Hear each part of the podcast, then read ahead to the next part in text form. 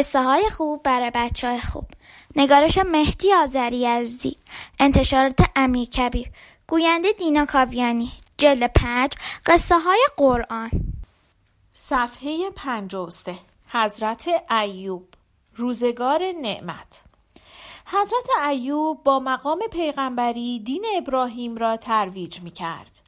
کار ایوب کشاورزی و دامپروری بود و خداوند به او برکت و نعمت بسیار داده بود. مزرعه ها سرسبز، گاو و گوسفندان فراوان، کشتی، باغ و خانه و فرزندان خوب و هرچه را مردم آرزو دارند. ایوب از ثروتمندان زمان خود به شمار می رفت و همیشه خدا را شکر می کرد و مردم را به خدا پرستی و به شکر گذاری دعوت می کرد. شیطان مردم را وسوسه کرد که این ایوب چون مال بسیار دارد و در زندگی از هر جهت راحت است نفسش از جای گرم در می آید و دم از خدا می زند و ادعاهای بزرگ می کند و می خواهد همه کس شکر کند و عبادت کند.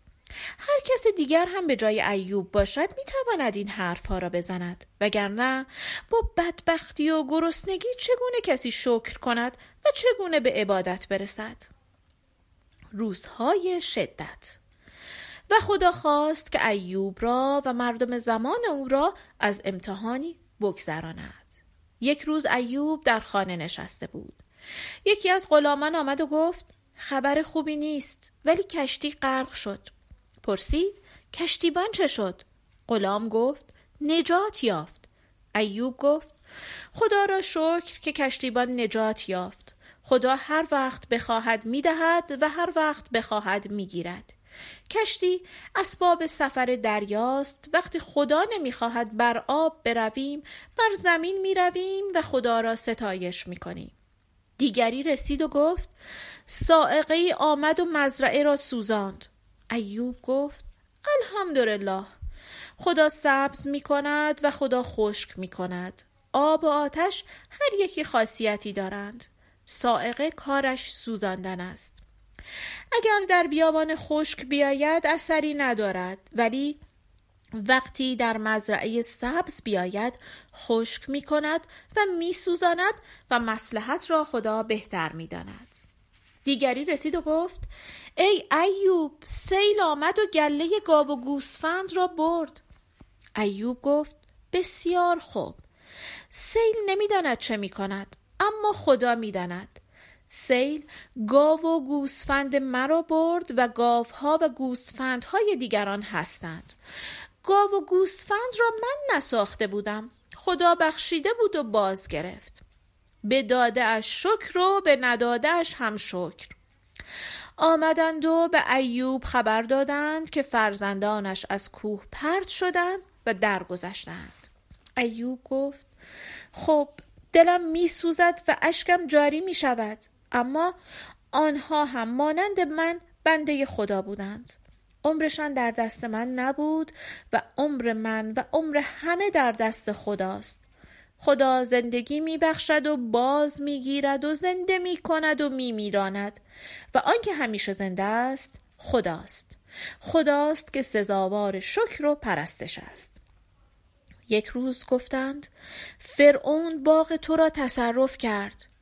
گفت گناه آن برگردن او میماند و حساب من در پیشگاه خداوند روشن است. من باغ را نمی‌خورم و او نیز نمی‌خورد. پیش از من مال دیگری بود و بعد از من مال دیگری می‌شد. خدا را شکر که در این میان مال کسی را مصادره نکردم و بار من سبکتر است. یک روز ایوب مشغول موعظه بود. خبر آوردند که خانه ات خراب شد. ایوب گفت همه خانه ها یک روز ساخته می شود یک روز هم خراب می شود. خانه ای که همیشه آباد است خانه دل است و عقل است و خانه معرفت و ایمان است و خانه خدا و خانه آخرت است. خانه دلها را آباد کنید که خانه های دیگر گل است و سنگ است و اگر دل زنده نباشد پای امید لنگ است. خدا را بشناسید و خدا را شکر کنید که هرچه او بخواهد حق است. شیطان در گوشه ایستاده بود. با خود گفت عجب گیری افتاده ایم. این مرد نه پیغمبر که فرشته است. من که دارم از دست این آدم دق می کنم شیطان رفت و مردم را وسوسه کرد و گفت می‌دانید موضوع چیست؟ موضوع این است که این مرد دیگر کسی را ندارد که قصهش را بخورد. تنش هم سالم است. یک لغمه نان هم از هر جا باشد می‌رسد. شکر کردنش هم مال بیخیالی است.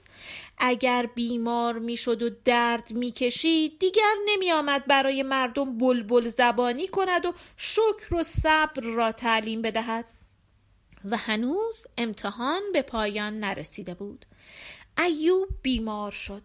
بیماری او روز به روز سختتر می‌شد و مردم از اطراف او پراکنده می شدند. و او هرگز شکایتی نمی کرد و باز هم خدا را شکر می گفت و صبر می کرد. شیطان به صورت طبیبی درآمد و به مردم گفت بیماری ایوب واگیر دارد و خطرناک است. مردم به ایوب گفتند ما از این بیماری می ترسیم. باید از شهر بیرون بروی. شکر و صبر ایوب ایوب به کلبه در صحرا رفت و همچنان شکر و صبر را به مردم توصیه می کرد. زمانی رسید که هیچ کس با او نمانده بود مگر همسرش که از غم و غصه رنجور شده بود و باز هم کار می کرد و خوراک تهیه می کرد. و یک روز که به شهر آمد تا نان بخرد و چیزی نداشت کاری هم پیدا نکرد پیرزنی که کارش آرایش زنان بود به او پیشنهاد کرد که گیسوهایش را بخرد و به او پول بدهد. او هم از ناچاری قبول کرد.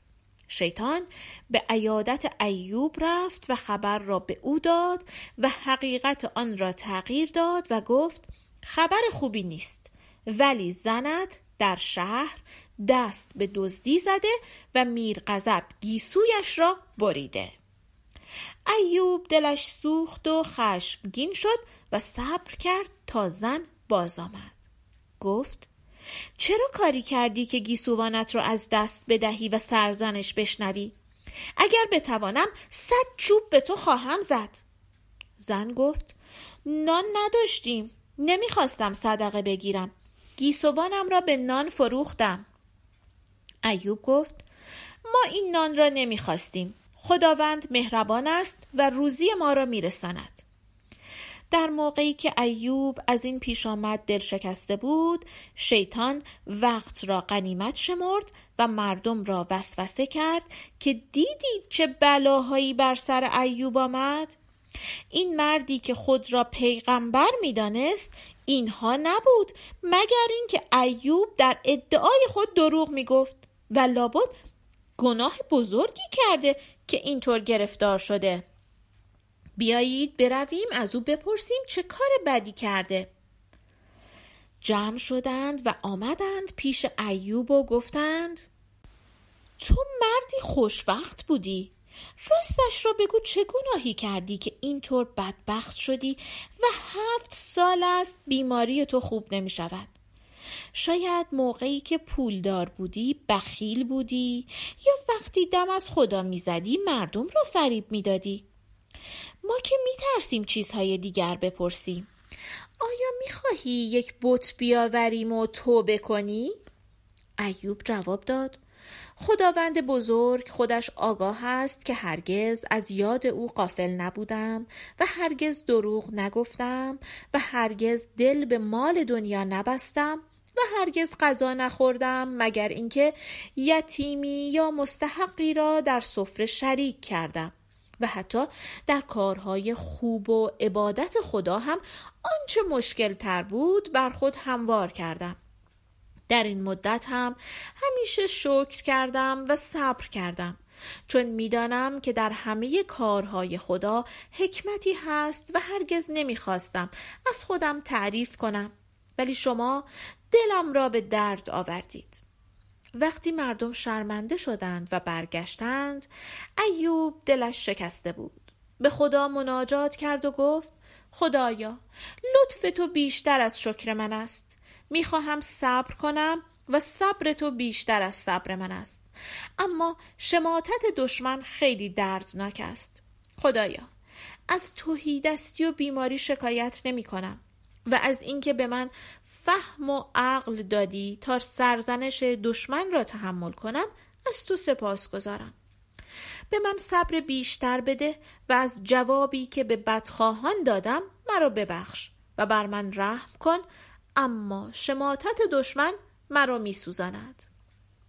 دیگر دوره آزمایش به پایان رسیده بود. و خداوند تن ایوب را شفا داد و با اینکه می‌دانست خبر شیطان درباره زنش دروغ بود گفت قسم خوردم و باید با آن عمل کنم.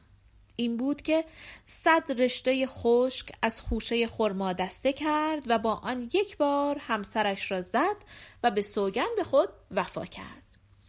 پس از آن خبر آوردند که فرعون ظالم از دنیا رفته و جانشین او باغ ایوب را پس می دهد. وقتی ایوب به شهر برگشت مردمی که دیده بودند ایوب در بدترین روزهای زندگی هم هرگز از شکر خدا و صبر و نصیحت و ترویج ایمان دست نکشیده و مانند روزهای پرناز و نعمت خدا را پرستش کرده بیشتر به او ایمان آوردند و ایوب دوباره صاحب فرزند شد و روزگار ایوب و قومش روز به روز بهتر شد.